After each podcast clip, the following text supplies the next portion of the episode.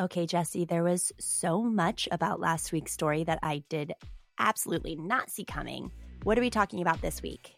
A wild cast of glamorous characters and a toxic love triangle lead to a brutal homicide in 1970s Manhattan. I'm Andie Cassette. And I'm Jessie Pray, and this is Love Murder.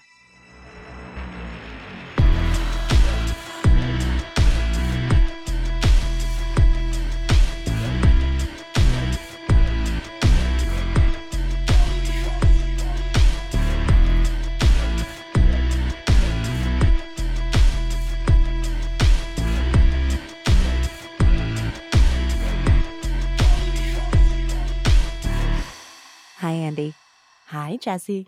Welcome back, everyone, to Love Murder, a podcast about big personalities, bigger grudges, and love gone fatally wrong. You can find Love Murder on Twitter and Instagram at Love Murder Pod and on Facebook by searching Love Murder Podcast. If you enjoy this show, please love slash murder a five star rating on your podcast app. Subscribe and review to help new people discover the show. As always, you guys have outdone yourself. Thank you so, so much for the wonderful reviews this week. Yeah, we're on a real, real good streak, which you know what that means, Jess. the other shoe is going to drop. Yes. also, if you're interested in supporting us in the show more directly and chatting with us and hanging out, head on over to patreon.com slash love murder pod where you can learn all about the different tiers of support. $3 gets you ad free and usually the night before. So ad free and Yep. early Yeah. episodes, as well as a Patreon exclusive sticker and a shout out. Yay. Yay. And then our next, our $10 level, gets you all of the bonus episodes, which we will be releasing extremely soon if we haven't already, because I'm actually working on it right now. So we'll be able to tell you when that one's coming out very, very shortly. And speaking of Patreon, we are thrilled to shout out our newest patrons, Lee P. and Anna L. Welcome, guys, and thank you so, so much. Speaking of Patreon, Andie, this episode today, I actually started writing as a Patreon bonus, and I was so carried away, just completely swept into the case, into the world that this takes place in, that I was like, I cannot deny the majority of our listeners this incredible true crime story. Okay.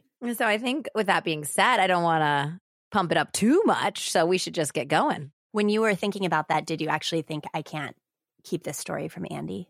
I, I did. I did. But I mean, you always get to hear it. I was like, I cannot do. deny I am the, the rest of our listener, listeners. though. You are always the first listener. And I think that you are going to absolutely appreciate this one. Yay. August 6th, 1978 was a sweltering Sunday on the Upper East Side of Manhattan. The muggy morning didn't break, making many residents wish that they had gone out to the Hamptons or to Block Island to escape the concrete heat. Above the fray, 20 year old fresh faced model Cheryl Corey was taking in the terrific cityscape views from the 17th floor balcony of her boyfriend's apartment when tragedy struck. Far down below, a couple out walking heard the sickening sound of a building breaking, a tremulous crunch. And as they looked up in horror, they saw the balcony give way and two bodies free fall from the 17th floor. Oh my God, that's terrifying. It's one of my worst nightmares. Yeah. They landed on the roof of the Grand Way supermarket at First Avenue and 85th Street. The beautiful New Jersey native who held so much promise died upon impact, and her boyfriend was rushed to the hospital in critical condition.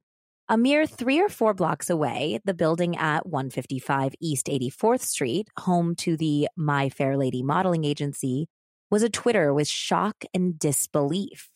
Cheryl had been a rising star with the agency, though there had been some rumors that she was growing discontent with the management. The management being the landlord of the building and a famous thoroughbred horse trainer named Howard Buddy Jacobson and his much, much younger cover model girlfriend, Melanie Cain. The building was filled with characters, models, actresses, flight attendants, all whom Buddy didn't even try to hide stepping out with. a smart, good hearted 34 year old restaurateur who had caught the attention of Melanie Cain, and even a big time cocaine dealer who plied his wares to the who's who of the fashion scene. I'm sure he was making a killing in that building. Absolutely. Yeah. this is Melrose Place was California, I believe, but like this was a very fashionable, hot, young, famous set of people. When 23 year old Melanie returned to 155 East 84th and was told the horrific news about Cheryl's untimely passing, she was shook. She could not imagine anything worse than the bright and star powered 20 year old plummeting to her death. But soon, she wouldn't have to imagine something worse because it would happen. A frightening homicide of another of the building's residents would soon come to light only hours later when the charred legs of a man would be found sticking out of a burning crate in the Bronx. What? Same day. The victim had been stabbed so many times that his face was left mutilated. He had been shot seven times and then set on fire on a heap of garbage beside the freeway. Jeez. Very brutal. The crime was one of passion, hatred, and jealousy. And it showed the terrifying lengths one lover would go to to assert control. So this was, like I said, going to be a Patreon. I found it while I was reading R. Barri Flowers' book, Jealous Rage, Volume One. Whoa, there's multiple volumes. there's multiple volumes and there's multiple stories in these volumes. They're relatively shorter, I would say more like novella length or even shorter, short story ish. So they're not like my full book that I usually read. And this actually was recommended to me about another case that I'll probably cover later that's also in this volume when I found this one and I found it, it so very interesting. So that's the name of the volume that it's in. The particular short story is called The Murder of the Horse Trainer's Rival. And I also found a, an extremely well written and very informative New York Magazine article from the time that this crime happened, September 11, 1978, called Love and Death on the Upper East Side by Anthony Haden-Guest. So, this is going to be a roller coaster. So, hang on and let's start with the head honcho, landlord, and horse trainer extraordinaire, Buddy Jacobson. Howard Buddy Jacobson was born on December 30th, 1930, in Brooklyn, New York, to a father who was an executive at a hat company and a mother who was basically horse racing royalty. Buddy's uncle, who was his mother's brother, Hirsch Jacobs was one of the most famous horse trainers to ever exist in the United States. He was even inducted into the National Museum of Racing Hall of Fame in 1958. Buddy's cousin, I will not break down how and by which familial link, but Buddy's cousin Patrice and her husband Louis Wolfson owned and bred 1978 American Triple Crown champion Affirmed.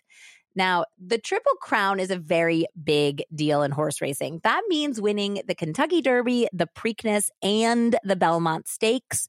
And it is tremendously hard to pull off. Yeah. To this date, only 13 horses have ever won the title of a Triple Crown champion. And the three races and the conception of the Triple Crown came out almost 150 years ago. It's like when you win a Tony, and Emmy, and an Oscar. Yeah, but there's way more EGOTs than there are Triple Crown winners. there are. Yeah, I mean, you're relying on an animal that you can't really communicate with. So it's exactly. Yeah. And that's why horse trainers end up really good ones make so so much money because they are horse whisperers. So racing was definitely in this family's blood and Buddy had quite the in even though they did make him start when he was super young mucking out stalls and doing all of the grunt work. Nobody in this family got a free pass just to the big time. In 1949, he dropped out of high school, only I think a few months shy of his graduation, to work on the backstretch, cooling sweaty horses after races and workouts. After a brief sojourn in the Merchant Marines, Buddy returned to the family fold and began his journey to become a nationally ranked thoroughbred horse trainer in earnest. And boy, was he good at it. In 1963, at the age of 32, Buddy was widely known as North America's best thoroughbred horse trainer. He was at the time, he was busy too. Listen to this. He was running three cattle ranches, a transportation company, mostly around transporting horses, obviously, an equipment firm, a horse farm, and he was also training 30 horses for about 11 owners. How? I don't know where they find the time. Also, these horse trainers get up at the crack of dawn. They are training horses at like four or five in the morning. So, my family has a connection to horse racing, which I'll get into later. So, I won't talk about it here now, but I know because they would like, there'd be people at my parents' house having dinner and drinking wine, and they're like, okay, I got to leave. It's 8 p.m. I'm getting up at four in the morning. Jesus. Yeah. It's It's, just crazy. a totally different life. totally different. By 1965, he had saddled nearly 200 winners and was dubbed the US's most successful trainer for the third year in a row. But he was only too happy to dole out his keys of success to the press. He said, You know, by trial and error, and you just make damn sure that you don't repeat a mistake. Very simple. Unlike many of his peers who simply had a great love for the sport and for horses, which seems like that would be a starting characteristic needed to become a horse trainer. Buddy genuinely looked at horse racing as a business. He was not in it to benevolently raise champions and treat horses well. He was quoted as saying about his winning formula at the Saratoga race course you have to move fast, buy, sell, keep active. You've got to wheel and deal, stand still, and you're dead. Oh. Yeah, he's aggressive. He's aggressive. So yes, the mention of Saratoga, my my parents had a farm outside of Saratoga and my dad's a dentist. I think I've mentioned that to you guys. And he actually ended up doing dental work for all of these horse trainers and jockeys and owners and he got kind of pulled into that world so we actually owned racehorses for a little bit and saw them race in Saratoga at Belmont which was really interesting and it's such a wild world which is why I was again probably so interested in this story and coincidentally this episode will air only a few days after the opening of the Saratoga racetrack. Oh my gosh. Yeah, it's opening for It's the season. Did you plan that? Not even a little bit. I started working on this episode last week and I was like, whoa, opening day is on Thursday and this is going to come out the Wednesday after. so if you're in the Saratoga area, you should stop by the track. Not an ad. So if you've ever been to a horse race, you've likely seen the winner's circle, and that is where Buddy spent a lot of time. Well, winning titles and being in the winner's circle for the horse races, he was also in the winner's circle in life, in his personal life. He married a lovely woman named Joan on his rise up, and the couple had two sons named David and Douglas. And he was making a lot of money. His family was also, I think, pretty wealthy at this time as well. So they ended up having two farm slash estates that were beautiful. One was in Long Island and the other one was in upstate New York. So he's living a good, pretty charmed life at this point.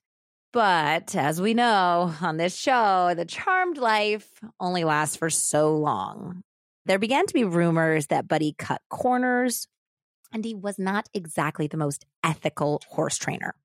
He reportedly ran horses really hard. He would run them on sore legs. Maybe they weren't feeling their best.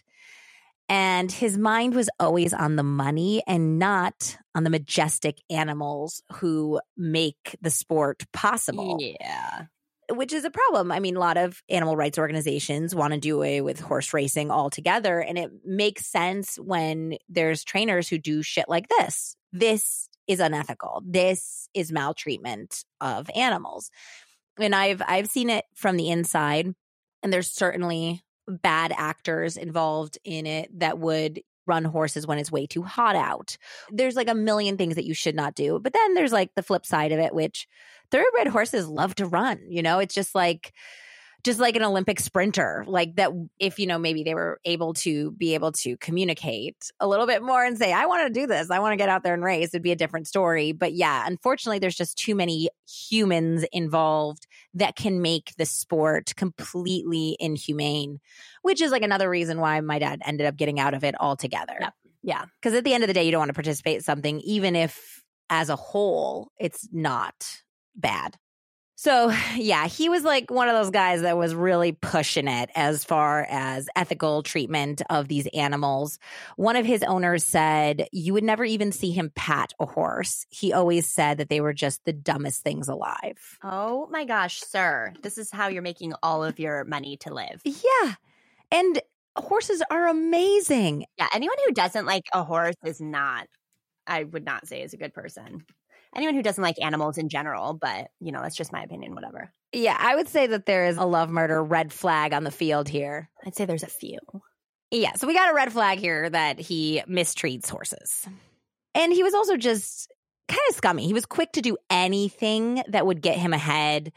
He was like one of the first people that would pump horses full of cortisone to keep them going. So maybe not a great guy and there's of course there's like different reports there's some people that say these reports came out after some other things came to light and people were just dumping on him so it's a little he said he said but you know where there's smoke there's fire Despite being considered the golden boy of horse racing and the Brooklyn Cowboy, which was what his name was, his nickname. Yeah. Did he give that to himself?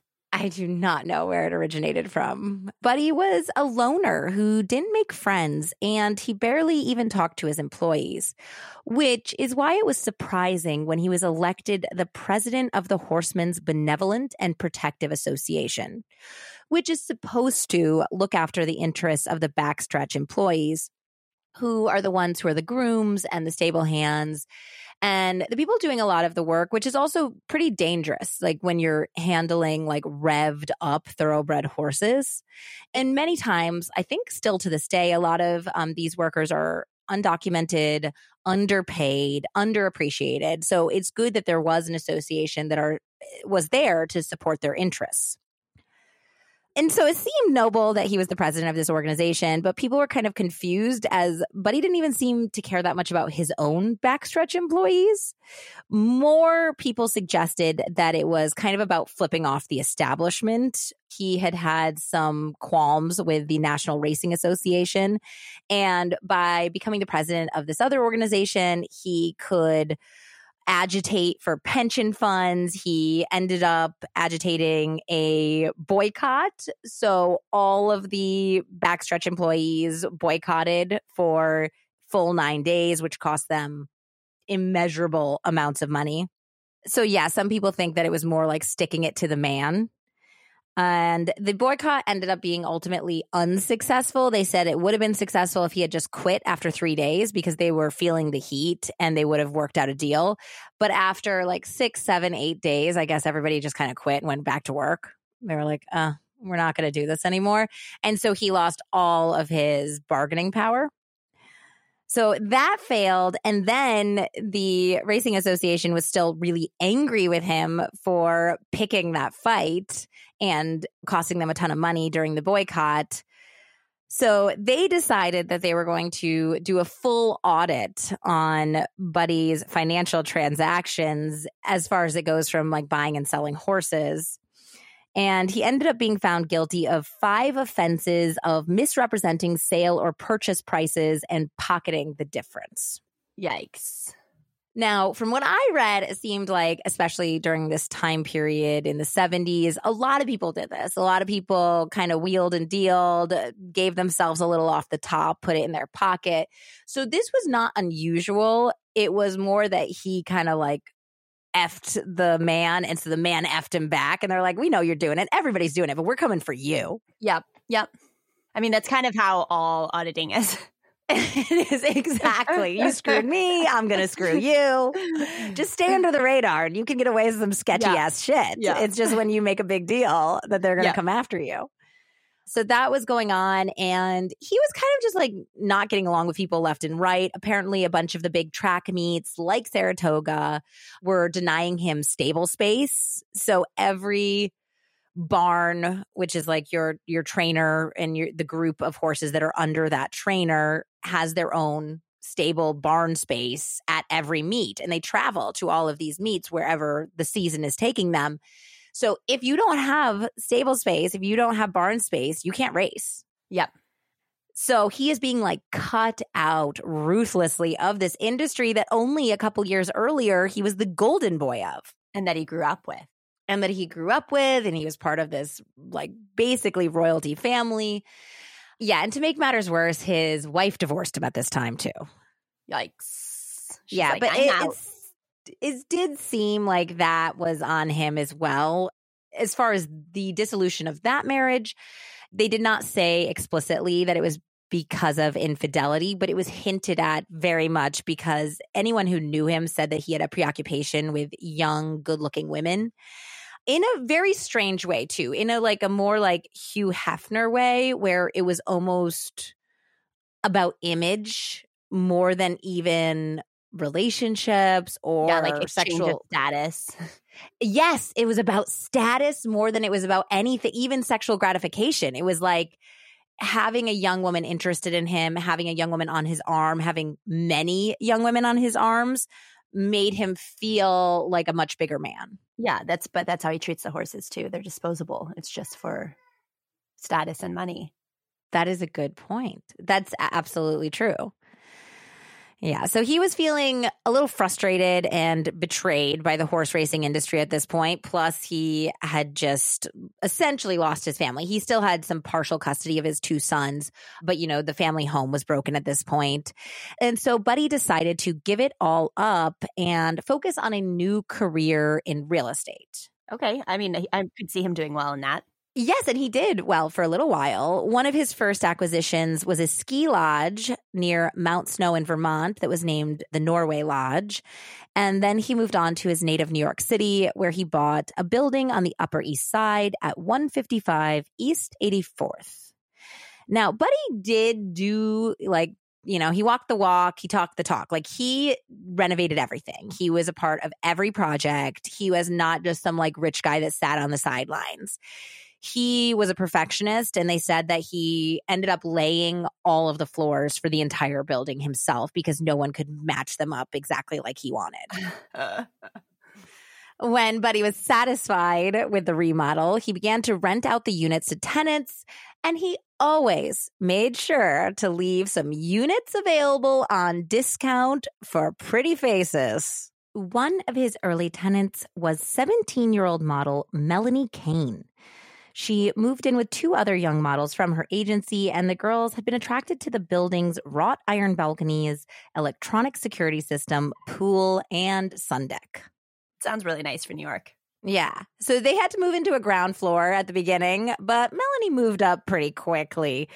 She got more than those amenities when she moved in. She also got herself an eccentric and commanding boyfriend in her landlord.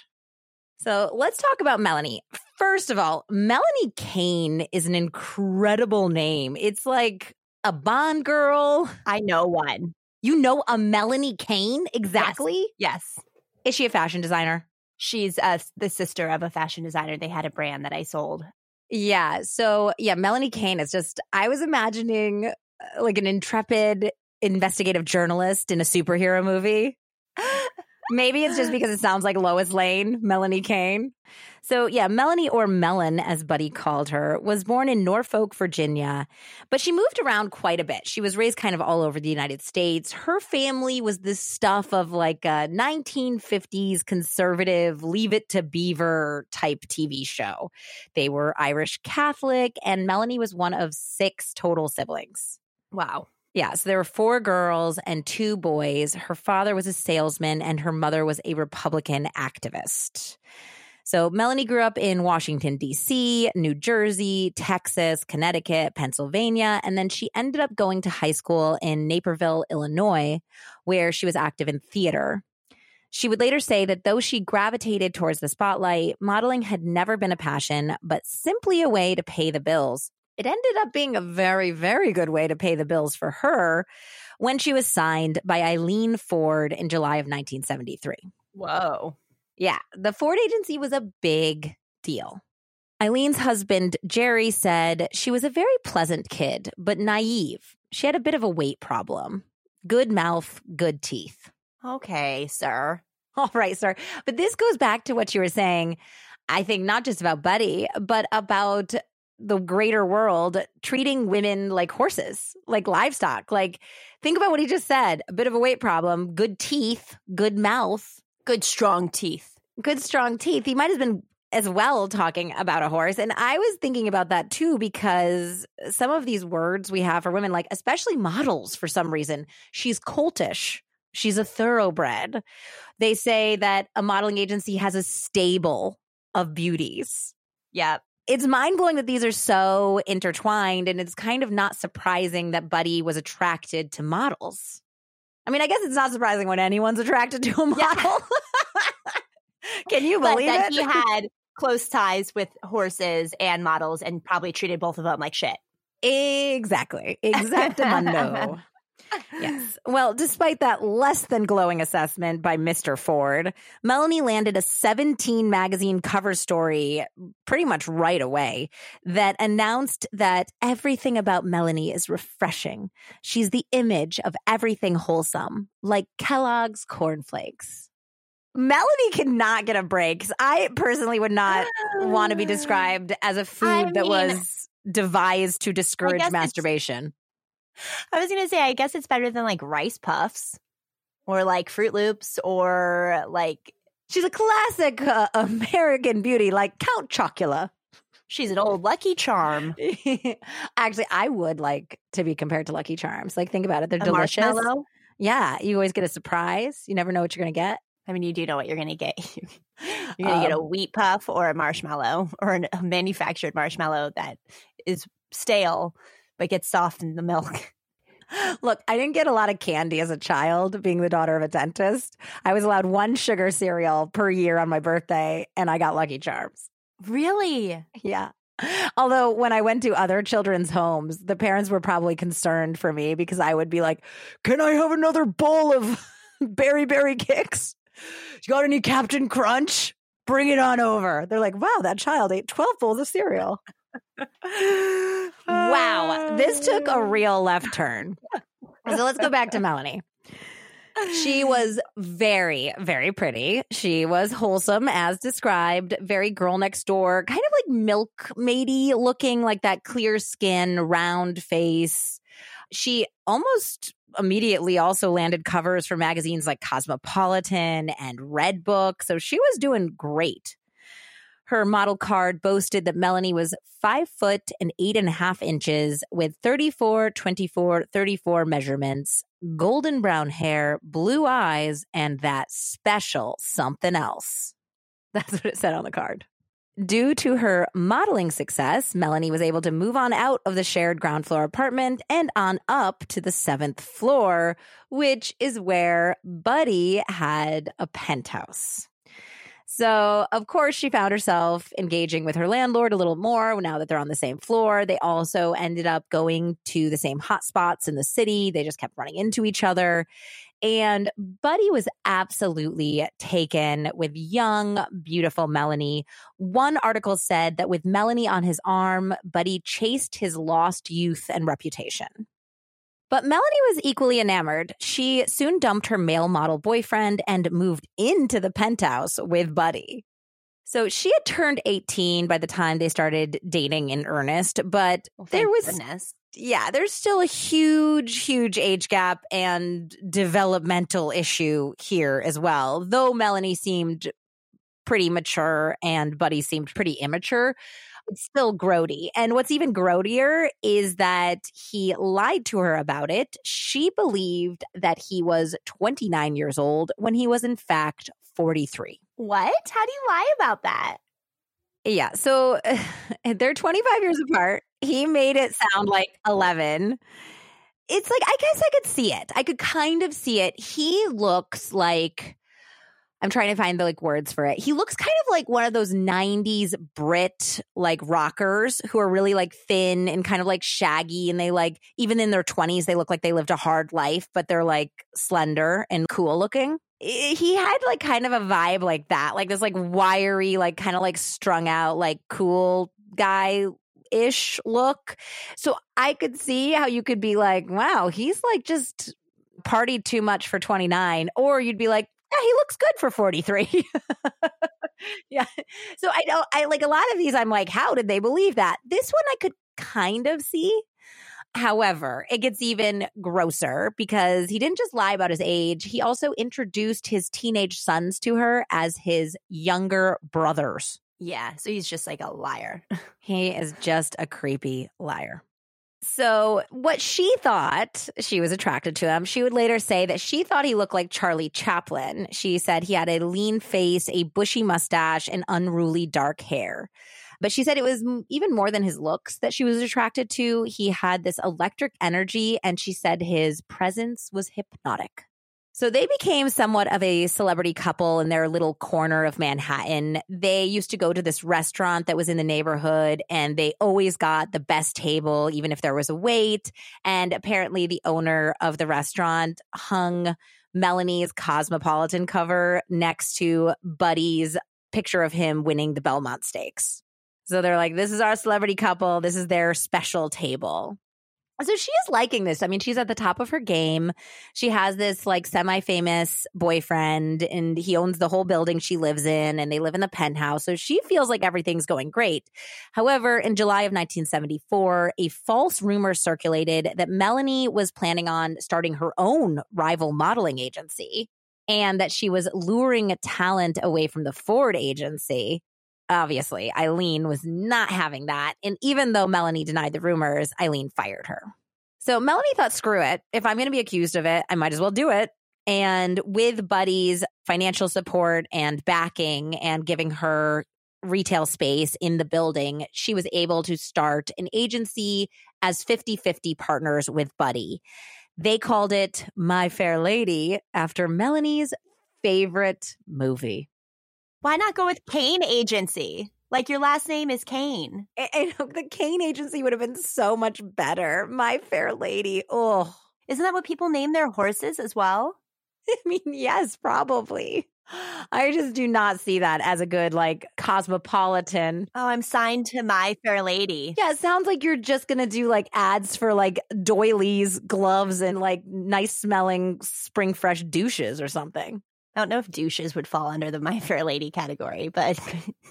so the agency was a middling success, probably due to the name.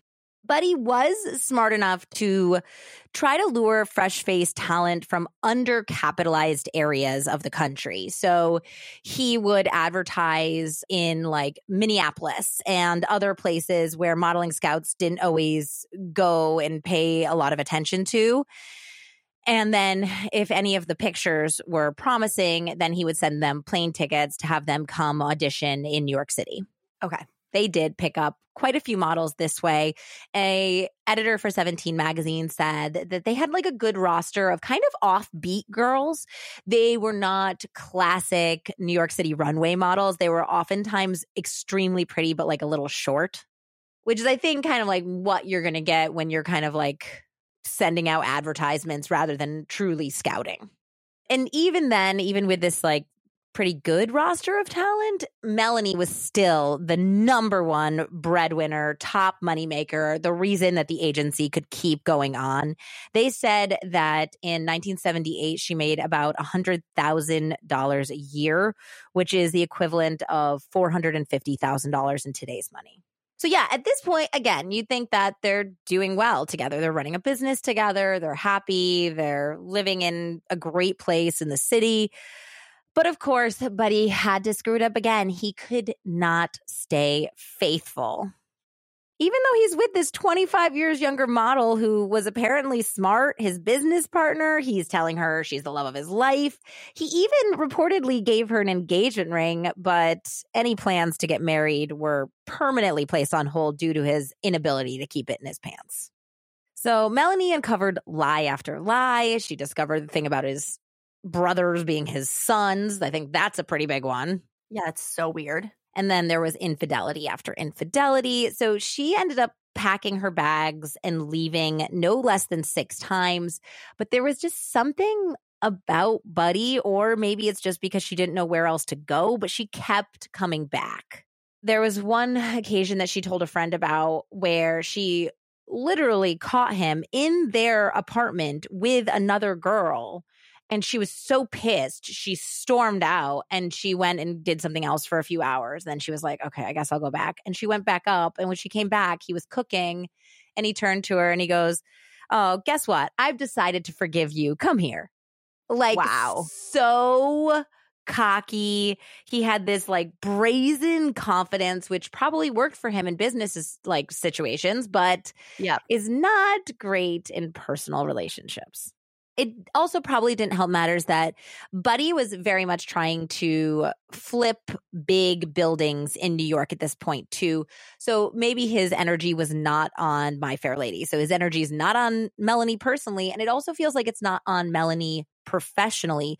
He had just bought the Park East, which was a former hospital on 83rd, and he planned to turn it into a $3 million co op, which I don't even know what $3 million is because that's 1978 money.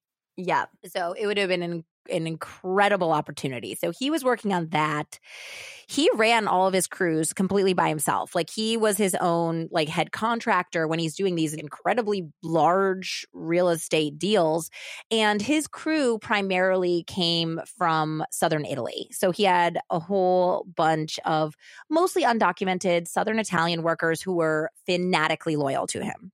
Melanie was hoping to branch out as well. So she had been taking dance classes for a couple years and she was also interested in maybe doing some acting. She wanted to do different performance related careers that had a little bit more to do with her talents and not as much to do with her looks, although that was always going to be part of it. But Buddy was not supportive in this even a little bit. He even told her that he didn't know why she would even bother going out to audition because he's like, "What? So you can compete with girls who have been taking dance and acting lessons since they were 5 years old when you just started 2 years ago?" He's like, "Don't waste your time." Rude. Very rude. So she's like feeling very trapped at this point. She's 23 years old. She's been with this guy since she was underage, basically. I think they technically got together when she was 18, but like barely.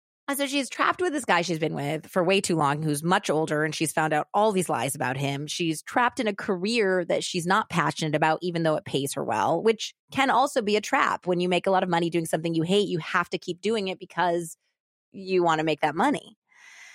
And then she's also like living in this building. He owns the whole building. Where is she going to go? So, a glimmer of hope returned to Melanie's life when 34 year old restaurateur Jack Tupper moved into the building and into the very same seventh floor penthouse apartment. There was two penthouses, though Buddy's was the bigger one that she had once lived in. Now, Melanie and Jack met when one of them was leaving their apartment to go running. And they realized that they both had a common interest in the new wild fad of yogging. Oh my God. I mean, this is before we were born, but in the 1970s, apparently jogging swept the nation as the brand new thing to do. so funny. Your little jogging outfits. totally, you had a jogging outfit. Even like, um, so R. Barri Flowers wrote in the 70s as well. And like, there's one part of the story that I was reading about where he said, and she couldn't even find his jogging shoes. I don't know why that cracked me up. Jogging shoes. The reason why Melanie found herself attracted to Jack was that he was almost the polar opposite of Buddy. Well, Buddy was a wiry five nine. Jack was a well built 190 pounds and over six feet tall. Well, Buddy was dark and eccentric. Jack was sandy haired, warm, and gregarious. Buddy famously had no friends except for Melanie, and Jack was a popular man's man with a whole gang of close friends from childhood and beyond. Buddy had dropped out of high school and he did display an incredible amount of street smarts. Well, Jack had achieved a master's degree in business from St. John's University. Wow. Yeah, so they could not be further apart. And most importantly, Jack actually seemed like a really, really, really good guy. He was described by a friend as a moral person who always did the right thing. This definitely feels like the type of guy that Melanie should be with. Yes. So by the time Jack moved into the building, he had already had success in his hometown of Queens, where he had operated a popular restaurant bar called the Sherwood Inn. He had opened another bar called All Ireland on 3rd Street, but he had sold his share in that bar following his divorce, which left him the non custodial parent of a 10 year old son whom he adored. Which wasn't anything about his parenting, why he didn't have like anything other than part time custody. It's just the way it was in the 70s. Yeah. So Jack had moved to the Upper East Side building while scouting locations on the East Side to open up a new bar or restaurant. Instead, he had met the stunning 23 year old cover girl model girlfriend of his famous landlord. Whoops. He started innocently enough with the two going for platonic jogs together, but it did not take Melanie long on one of their early runs to admit that she had a crush on the kind hearted single father. Let's be honest, sex is better when everyone is enjoying themselves. That's why Dame Products designed Eva, the first hands free vibrator for couples. Boost pleasure and connection for all with a little toy that won't get in the way. Use the exclusive code LOVEMURDER today for 15% off site wide. Sharing pleasure during intimacy not only feels good in your body, but it can increase your emotional connection and decrease your stress levels. So you can take those good feelings with you throughout your day. But in order to get there, even the most sexually motivated couples can benefit from strategically placed buzz. Enter Dame Products. Dame Products designed its hands free toy, Eva, specifically for couples. It nestles close to the body and stays put with just a finger so you and your partner can focus on intimacy. Designed to enhance, not distract from pleasure, Eva is your sex life's new best friend. So, what are you waiting for? Try adding a toy into the mix and discover new layers of pleasure you can share, plus sex you'll really look forward to. Jessie, you know, I was so excited when my Dame order arrived. I got the Eva for couples, but also their air and the oil.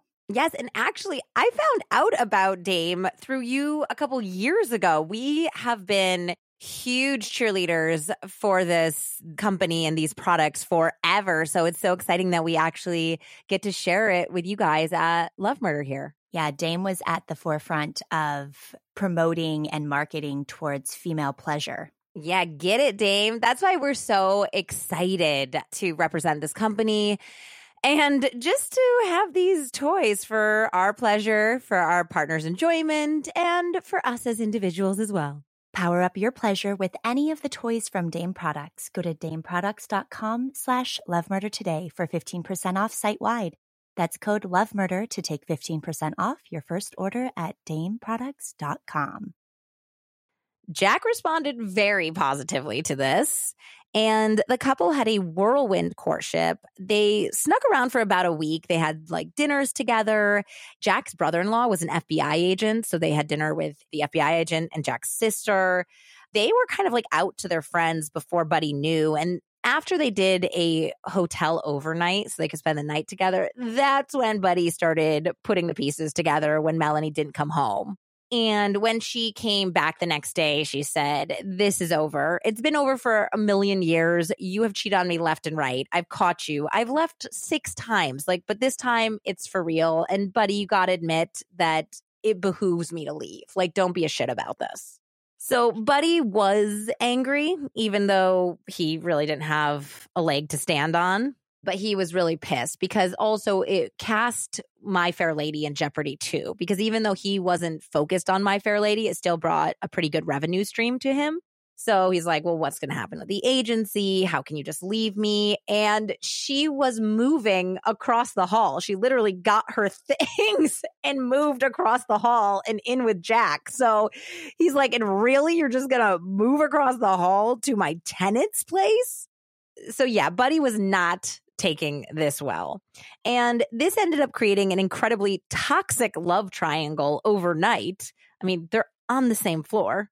Melanie fell headlong into a passionate relationship with Jack, with the brand new couple even discussing marriage within only days of consummating their relationship so there definitely was a natural chemistry and affinity for one another, but friends and family of Jack also said that Buddy's obsessive control over Melanie made him perhaps feel stronger about her than he naturally would because he was such a good guy who had such protective instincts. His family said that the relationship progressed so quickly only because Jack felt complimented by Melanie's affections. I mean, she's a cosmopolitan cover girl. And he wanted to help her out of the brutal relationship with Buddy Jacobson. Melanie reported that Jack proposed to her very early on in their courtship. She later said, I don't know why I said yes. Maybe I just thought that he was better than Buddy and I wanted stability, but I was in shock. So, this is a big move for her, and it seems like it's happening very, very quickly. And at the same time that she's trying to build this new relationship, Buddy became fixated on winning her back. At first, he tried playing nice. He wrote Melanie a cable on July 29th, 1978, that read, Dear Melon, sorry for the past week and for the abuse I must have put you through for the past five years. You always hurt the one you love. Jack is a good guy and he will love you and be honest with you. You're right. I would have always been a bum. Hey. Yeah. And so Melly's like, all right, maybe we don't even have to like move out. Maybe this could be amicable. And maybe Buddy and I can run the modeling agency together without completely imploding everything. However, when those overtures and mature apologies did not deliver her back to his bedroom and into his life as his girlfriend, he then got irate. So, all maturity out the window. And he began to incessantly call Jack's apartment over and over again, trying to get Melanie on the line. He could see their in their apartment from his terrace, and he would be like out on his terrace, like trying to watch what they were doing it was not a good scene. And then and when Jack needs to move, obviously they need to get a new apartment. Yeah. And so when obviously the intimidation wasn't working, the stalking's not working, being nice didn't work, then he turned to the pure businessman mode.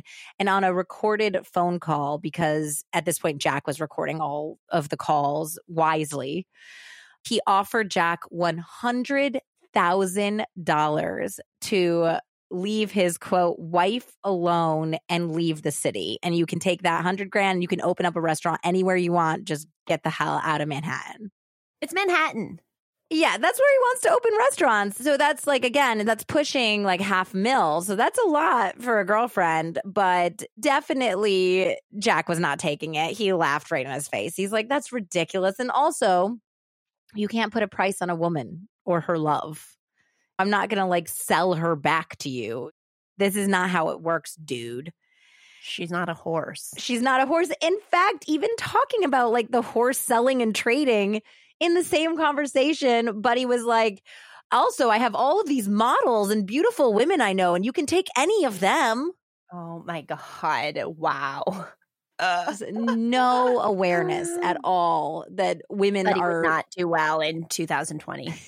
no, he would not. He would not fare well in modern times. So, what happened was at this point, Jack was telling his friends about this crazy offer and how this guy was insane. And he even kind of liked it a little bit. Like he started calling Melanie his like hundred grand girl. Like, I guess she's she's worth a hundred grand, guys. My new girlfriend. It's crazy. So, when all of that failed, Buddy turned to aggression, even shooting a 32 caliber bullet into Jack's door. Yeah, no. Yeah. So, Melanie began to look for a new apartment for the couple. And there was only a period that was probably about like two or three weeks where it was really this bad. And during that time, she's looking for another place. They're both still working. She shot a Clairol commercial at this point, and Jack ended up finding a couple locations that he was narrowing it down to where he was going to open his new joint. But best of all, at the end of that two to three week period, Melanie finally found a place for them to live. After a weekend spent socializing with friends and a day trip to Long Island, Melanie got up early on Sunday, August 6th to go sign the lease on their new apartment and left Jack sleeping in bed. When she arrived home after running some other errands around 1 p.m., she discovered that client and friend Cheryl Corey had died after falling 17 stories to her death. This was a sucker punch to Melanie's gut after having gone through so much and then finally had this ray of sunshine and hope in signing the lease that she comes back and she gets that terrible news. When she entered Jack's seventh floor apartment, she was surprised to not find him home. As the day progressed, she began to notice some concerning things left behind in the apartment. Jack took his address book, which is kind of like a planner slash address book, and this fancy gold cross pen everywhere he went. It was like his phone in today's parlance. And they were at home. Also, the boots he wore, the shoes he wore regularly, including his running shoes, were all accounted for. So she didn't know where he would have gone without his shoes. So she starts calling all of his friends to find out if he's with any of them, if they know where he's been, and no one knows where Jack is. So in desperation, she went to the other penthouse apartment, the one that she had shared Buddy for five years. And when she opened the door, she found the place in total shambles. According to the New York Magazine article, there was disorder everywhere with shattered fragments of mirror. There were cushions lying all over the floor and a rug that she had purchased actually for the couple. So she knew where it was and what it looked like had disappeared.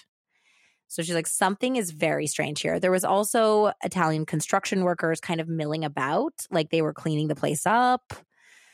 And when Buddy saw her, he screamed at her, Get out, get out. I don't want to see you she also noticed that the service elevator was taped over and shut down. So Melanie did finally manage to reach one of Jack's friends who came over to investigate with her. They discovered a spot of blood and some hair on the runner by the service doors. And it also appeared that somebody had mopped the tile floor that was under the runner and next to the service elevator as well. At that point, she was getting really, really nervous and they did wait a couple more hours to see if he was going to come home and they didn't want to cause a big fuss for nothing but at 8 p.m she and jack's friend called the police to report him missing and told the officers that they suspected foul play melanie was woefully unaware at the time though that at the time of her call that the authorities already knew exactly where jack was his burning corpse had been discovered at 4 p.m. that day, 11 miles away in the North Bronx. A Good Samaritan had visited the Ash Loop fire station to report a fire only a few blocks away. He said he had witnessed two men dragging a six foot long crate out of a flashy 1974 yellow Cadillac and then set it on fire. That's not the most discreet, guys. It's not discreet at all. And 4 p.m. on a Sunday, broad daylight when everybody's home from work. Everyone's out doing things. Yeah. Like, come on. Yeah. So I guess after these two guys made sure that the crate was burning, they then hightailed it back into the car and sped away. Luckily, the witness was able to jot down the license plate. Thanks to sunshine so much sunshine, and the bright yellow of the car made it a can't miss. Later, some residents in a nearby high rise building were able to back up the witness's account and even provide descriptions of the two men because, like, looking from above, they had an even better vantage point. The firefighters rushed to the scene only a few hundred feet from the firehouse. Again, also, you're a few hundred feet from a firehouse and you don't realize that? Where black, oily smoke was rising up from a large crate lying on top of a pile of garbage next to the New England freeway. Their worst fears were confirmed when they spied a charred set of human legs coming out of the burning box. Not good. The man in the box would be positively identified as Jack Tupper. He had been brutally beat and stabbed so many times that it was impossible to know how many times. And even though his face was burned, they could tell that the killer had stabbed him in the face over and over again to mutilate it. Psychotic. Now, this is the 70s, and also the corpse was badly burned. So they couldn't tell exactly like which cuts were post mortem or not. So it could have been that he was already dead, seeing as he was also shot seven times. And what? That, yeah, also shot seven times.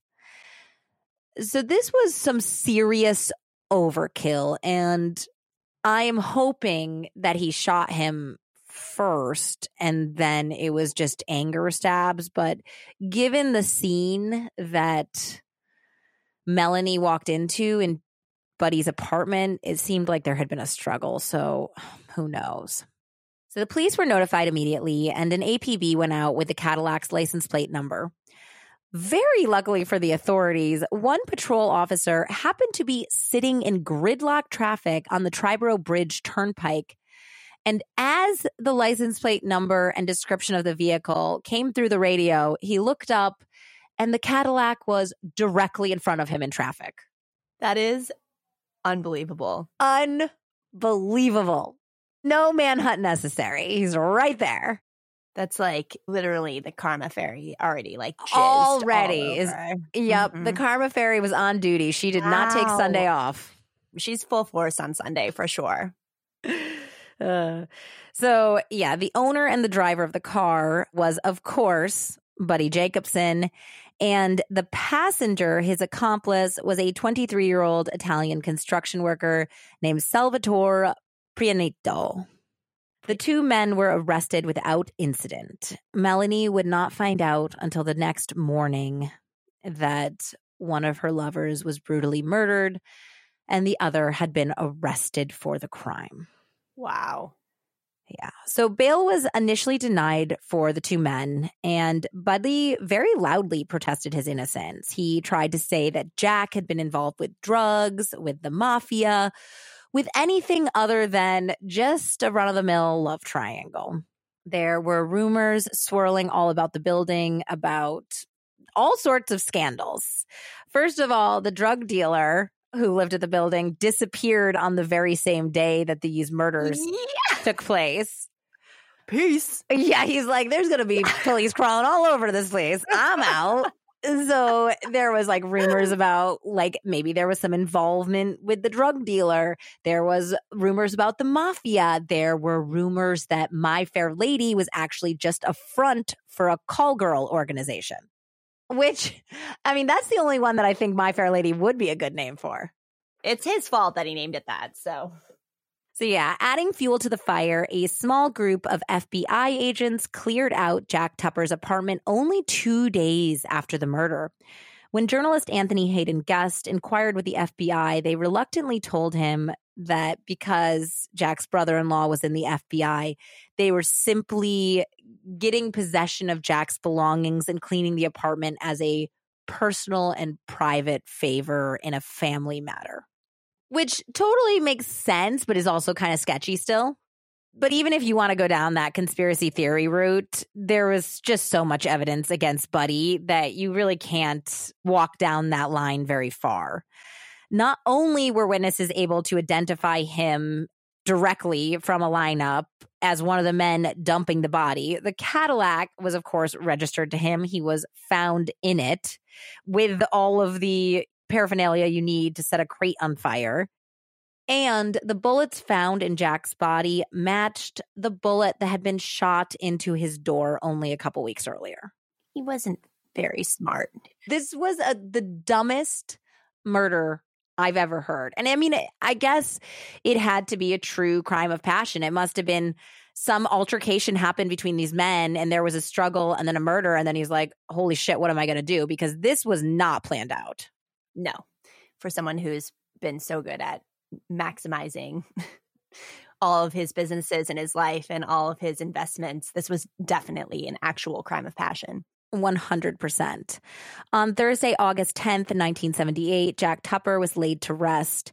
Jack's family banned Melanie from attending the funeral. Oh, no. Melanie said later, they blame me for what happened to Jack. They blame me for not being there with him.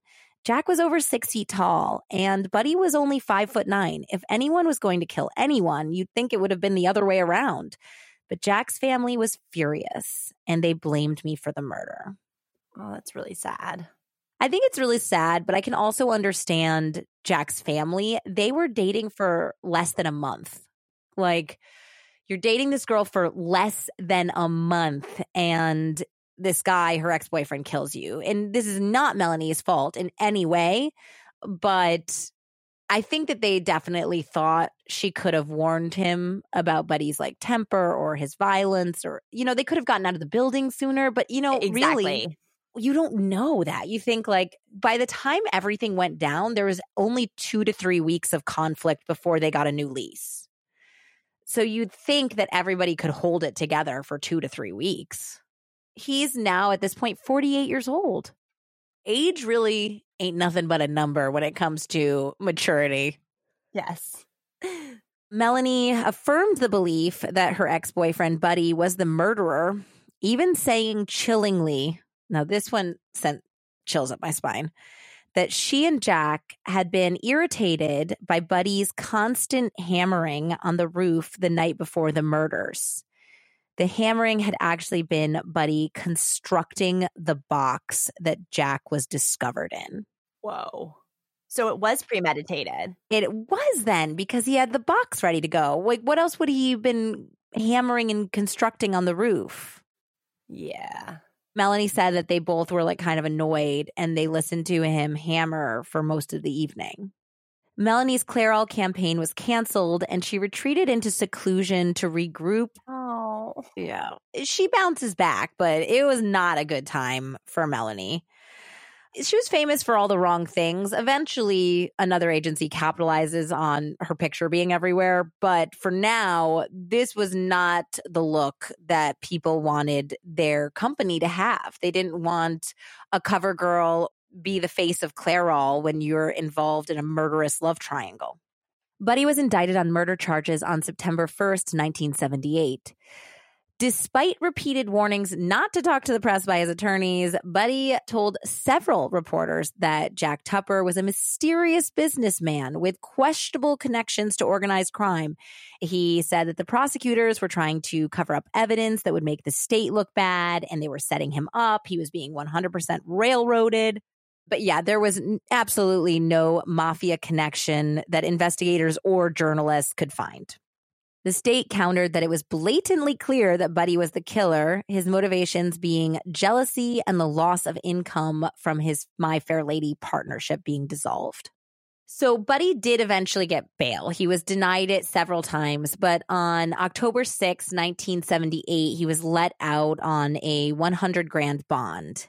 He moved back into the penthouse at East 84th and initially tried very hard to convince Melanie that he was innocent, that he had nothing to do with this, and that he still loved her and wanted to be with her. But Melanie was rightfully terrified of him. She was no longer living at the apartment, she was in her new place.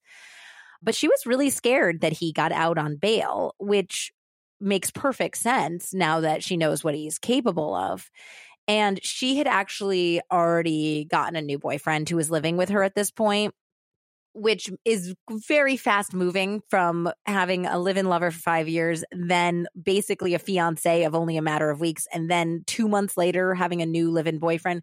But I do think it was a security thing on her end. I think that it was like she wanted someone with her because she also got two police trained German shepherds as pets and started carrying a firearm and even hired a like security detail, a private security detail, because she was so convinced that Buddy was going to come for her.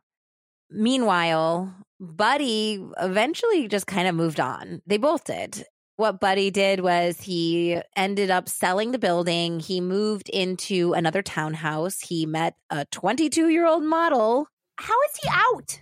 He's out on bail. I mean, he's going to have a trial, but this is what happens when you go out on bail. You get to just kind of walk around and be a civilian until your trial because it's innocent until proven guilty. So yeah, he picked up a 22 year old model slash student named Audrey Barrett. They started living together.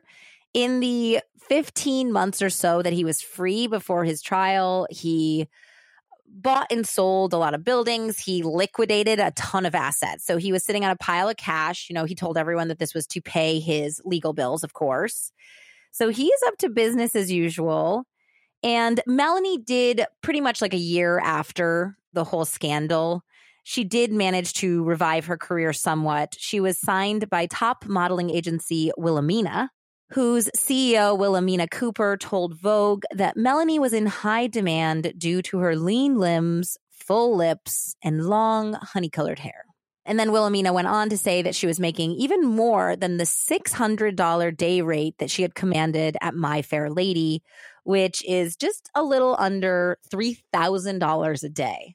Wow, that's good money if you can get it.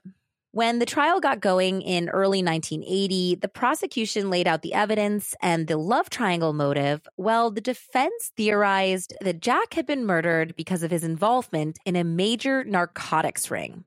Drug dealer Joseph Margiante had lived in the building at the same time as Jack and had mysteriously vanished on the same day of the murder. He was later found and convicted of trying to move like 30 pounds of hashish. So he was not killed. He was not actually involved. He just was trying to get the hell out of Dodge before the authorities were all over the building. But anyway, going back to their theory, their theory is that because he also disappeared on the same day, they believed that Joseph had killed Jack in a cocaine deal gone wrong and that Melanie had helped Joseph cover up the murder by planting Jack's body in Buddy's apartment. Oh my God. Forced Buddy to dispose of the remains himself, even though he had nothing to do with the murder. Yeah. That sounds very accurately like something that could ever happen. Well, this defense attorney must be looking for a high shelf because he's reaching on April 12th, 1980, after 11 weeks of trial that included 79 witnesses and accusations that Buddy was issuing death threats towards witnesses and witnesses that did not appear. After all of that, the defendant, Buddy Jacobson, was convicted of second degree murder of Jack Tupper. And I do think it was second degree because people believed that it was not premeditated. But you made a good point about the crate. If he was making it the night before, then. Did they not bring that up in trial? I don't know for sure because I did not get a transcript of the trial. So, yeah, I am just wondering what they thought he was going to be using a six foot crate for. In any case, he was convicted of second degree murder. Only three days earlier, Salvatore had been acquitted, actually. His defense attorney strategy was pretty smart, and I, I could totally see why he was acquitted. They said basically he's an Italian immigrant who doesn't speak very good English, and this is his boss. They work in construction. If his boss was like, hey, we got to dump these materials somewhere, you'd go, okay. Yeah, but then you have to light it on fire and leave it on the side of the road, and then there's feet hanging out of the bottom of it. I mean, yes, but they could say that he was already like in too far before he realized it was a body. Yeah. Of course. So he yeah. was acquitted and Good. he ended up going back to Italy and was later arrested for possession of a very large amount of heroin. Okay. So maybe he's not the best apple. I actually think he had something to do with it because I don't know if Buddy could have done all of that damage to Jack by himself. I think maybe it was premeditated. Maybe he and Salvatore laid in wait and attacked him because it didn't seem like Buddy was in any damage. Like he didn't have any black eyes, contusions, anything. And then, of course, there was all the people cleaning up his apartment. So it seems like somebody would have known something. In any case, Salvatore got off scot free until he was caught with heroin in Italy later. A devastated Buddy Jacobson was put back into prison while awaiting his June 3rd, 1980 sentencing date. And he was on the hook for potentially 25 years to life. That's the maximum punishment for second degree murder in New York State, or at least it was in the 70s. But Buddy Jacobson was not going to go down like that. On Saturday, May 31st, 1980, 46 year old Anthony DeRosa, who we're going to call Tony Two Suits, came to visit Buddy in jail under the guise of being Buddy's attorney. In reality, Tony was a former bartender who had purchased the ski lodge from Buddy and then had fallen upon hard times. He owed Buddy 300 grand from the sale of the ski lodge, which Buddy said he'd forget all about if he did him one small little favor. So Tony went into the cell. It was private because they believed he was his attorney. And then after an interval of time, Buddy walked out calmly wearing a brand new gray tweed suit and having shaved his trademark mustache. At that point, Buddy just signed out of the jail as a fictitious attorney named Michael Schwartz. And then he went on his very merry and free way well, Tony Two Suits was left behind. And if you're wondering why I'm calling him Tony Two Suits, it's because he wore two suits into the cell and gave one to Buddy. Thank you for elaborating on that. I'm pretty sure you all would have gotten it anyway, but yes. yeah, that was the escape plan. And shockingly, it worked. It worked for everyone except for Tony Two Suits, who was immediately apprehended. and charged with criminal facilitation, hindering prosecution, criminal impersonation, burglary in the third degree. I don't know what that one was for, but he was charged with it. Criminal possession. So, Buddy is on the lam with his 22 year old model girlfriend, Audrey, and he's like 50 at this point. And they think that he had up to $1 million in cash assets at this point because of all the moving around of money and the liquidation that he was doing in the previous 15 months. So, Buddy was sentenced to 25 years to life with an extra seven years for the jailbreak in absentia, and an international manhunt began. So the first break in the search came almost a month later on Sunday, June 29th, 1980, when Audrey Barrett broke away from her fugitive lover and ended up surrendering herself to a police station in Thousand Oaks, California. Whoa. Yeah, they got far. Audrey described herself as a Bible reading student and only part time model who had given up the ghost after weeks of stress and suboptimal living conditions. She said that they were kind of like supposed to be on this grand adventure together. And instead, Buddy wouldn't even go into motels because he was worried about nosy motel clerks. So they just ended up sleeping every night in the car. And she was not about that life. So she ended up surrendering herself and she was arrested for first degree escape and criminal facilitation and held on a $350,000 bond, but eventually released after cooperating with the authorities on the quest to apprehend Buddy. Buddy's number did eventually come up 40 days after his escape. He was captured in Manhattan Beach, which is kind of like a cute little coastal city just south of LA. Alex, my brother in law, used to live there. The police apprehended an unarmed buddy. He was talking on a payphone outside of a family restaurant about two miles from the beach. And I believe that he had been talking to his son on the payphone when he was arrested. This guy has balls for days because while they're arresting him, they were like, state your name. And he said 100% Howard Buddy Jacobson. And then he goes, But why are you arresting me? That's amazing. The guy was like, You are a federal fugitive from the law, sir. And I think you know that. And he's like, Oh, that. Yeah. Mm-hmm. what, what did you think? It's not like the old West where if you like break out, they're like, well, you know what? You earned this one. You get one freebie. Yeah, go on. Good job, you. So, Buddy eventually admitted that he and Audrey had fled New York City in a rented Dodge Aspen and drove to Des Moines, Iowa. Then he purchased another vehicle using fake identification. The Dodge was driven back to LaGuardia as a decoy, which made authorities believe that he had potentially escaped to another country. But Buddy said that he was not fleeing justice, but instead was on a quest for justice. He claimed that he had not escape jail for his own benefit, but that he was hunting down drug traffickers who were the ones actually responsible for the murder of Jack Tupper. And he was going to get evidence that would clear his name and free him from a corrupt judicial system that had railroaded him and set him up. At least he's consistent. He's very consistent. On July 15th, 1980, Buddy was formally sentenced to 25 years to life plus seven years for the escape. He was remanded to Dannemora or Danny Mora. It's a famous prison. There's a mini series about a famous escape where there was a love triangle involved, and uh, Patricia Arquette is in it. That might be one that we should cover someday. But it's I think it's Dannemora or Danny Mora. Yeah, sorry, I'm not up to date on pronunciations of famous prisons. How dare you?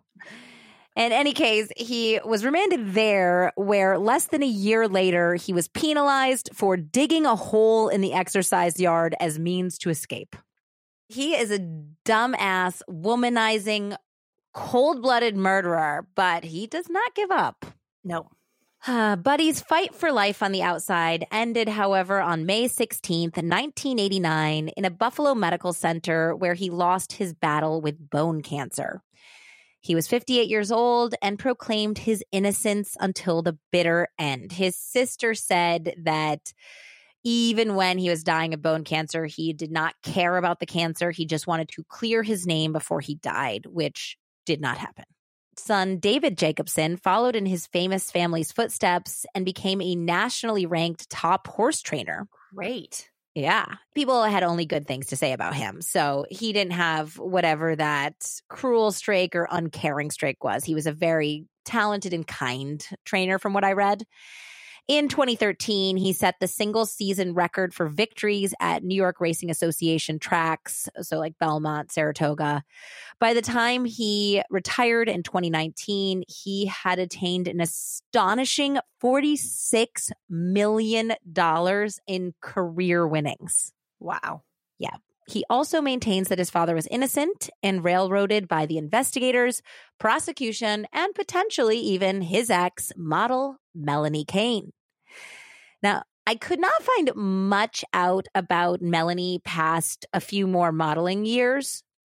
So I'm just imagining that she like ended up having a nice quiet life, marrying a nice person, maybe moving out to Connecticut, opening like a fancy linen store or something. That's what I'm imagining for Melanie Cain. So you guys, you can just imagine whatever you want for Melanie Cain because I don't know. So that's today's episode. What did you think, Andie? That was crazy. And don't you guys worry if you are patrons. We actually have two coming your way for July still.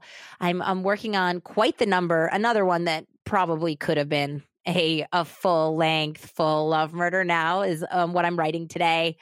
And then we're going to have a super extra exciting surprise. My one and only Nathaniel Whittemore host of The Breakdown with NLW, will be telling me, and maybe Andie, if she can make it, a historical murder crime. So get excited. We're very excited about this. And that will also be on the Patreon. So thank you guys.